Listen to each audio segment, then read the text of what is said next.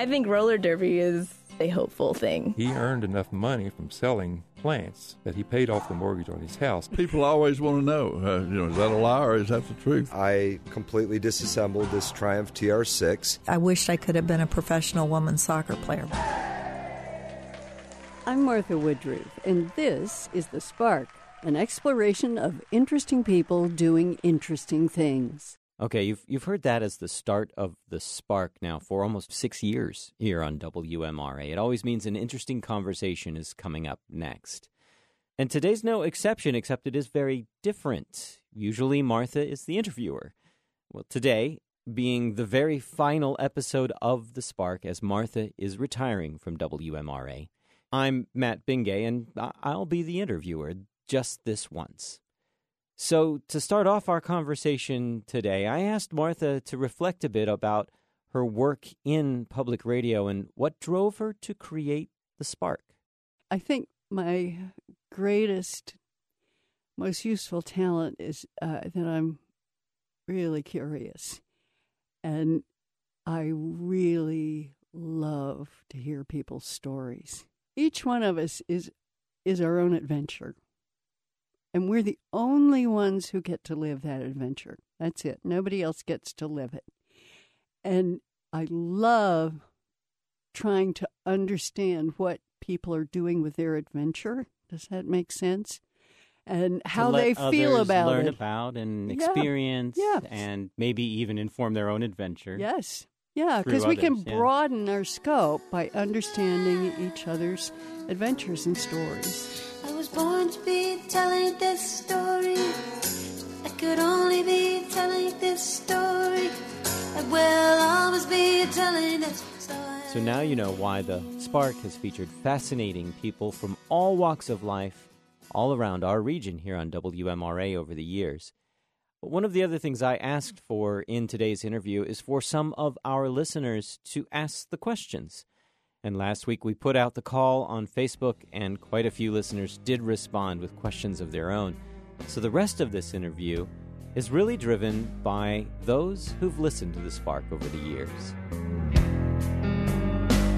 Kate Buford wanted to know. um, Hi, Kate. What changed your life once or multiple times? And she added how your life now is uh, shaped by those moments. Well, I I shy away from generalities, but I've never met anybody whose life hasn't had a crisis, and uh, I I am completely open about. I have two chronic illnesses.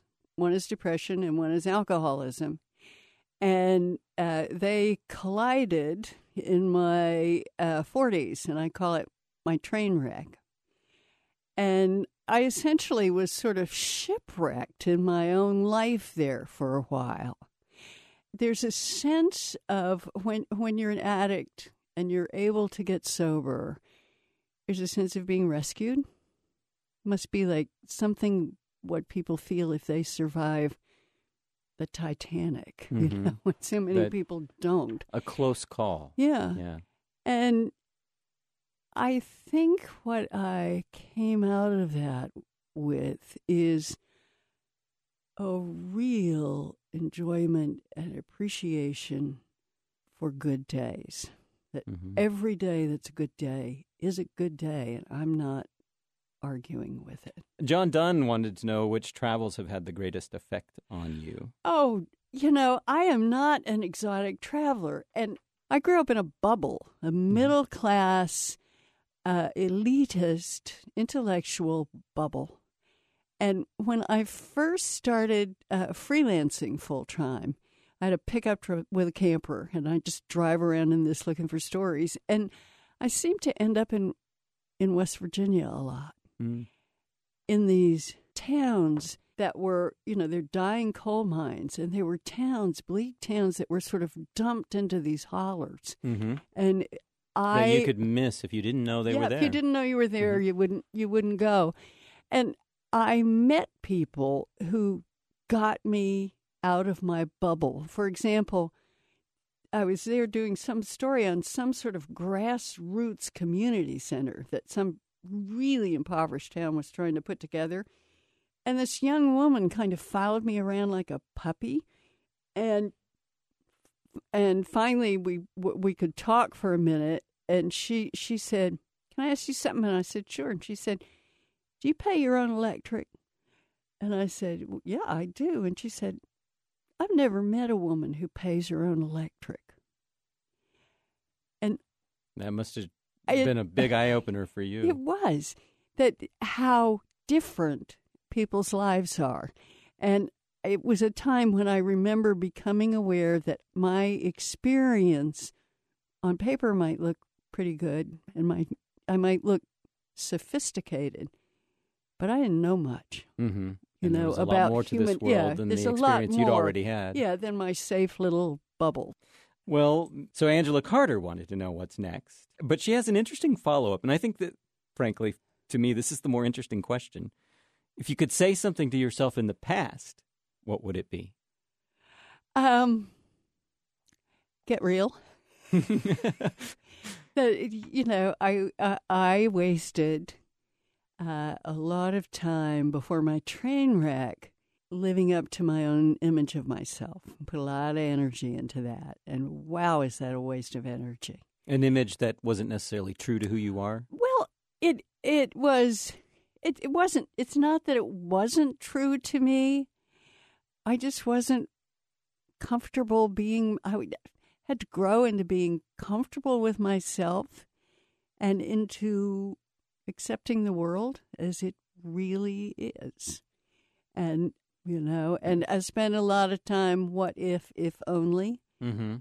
or pla trying to plan to control things I couldn't control, you know, yada, yada, yada. Mm-hmm. Right, right. We had quite a few people asking questions about your next book, which I know is one of the things that you are eager to concentrate on. It's one of the reasons you're doing your second Yes, retirement is- here at yeah, yeah, Can I say damn on the air?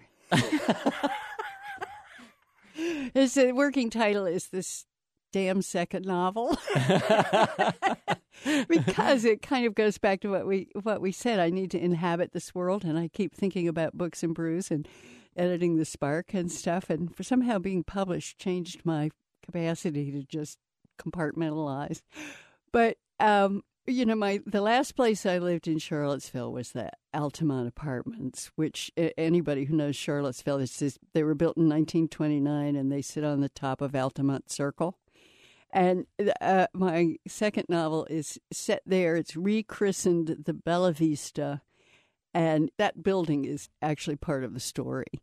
And it's story of four people who are connected with the Bella Vista, one of whom is uh, Agnes Tattle, who was the mother in law in Small Blessings, that seems to be the consensus favorite character because she doesn't take any grief off anybody. So this is a continuation it's of a sorts? continuation, but not a sequel. Right. Well, thank you for Are spending the time. Oh,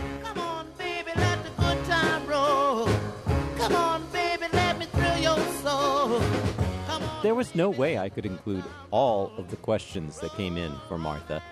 So we've decided to create a special airing, which you can hear a Sunday afternoon at 3:30, right after Second Look. All of the questions asked by our listeners, including a few of my own, in a half-hour conversation with Martha Woodroof. It's a special presentation coming up Sunday. You can also hear it online at the Spark page at WMRA. And let me just add, we will all miss Martha, but wish her the very best as she continues to pursue her passion for stories in her writing. And I know if Martha were here right now, she would say, Thanks for listening.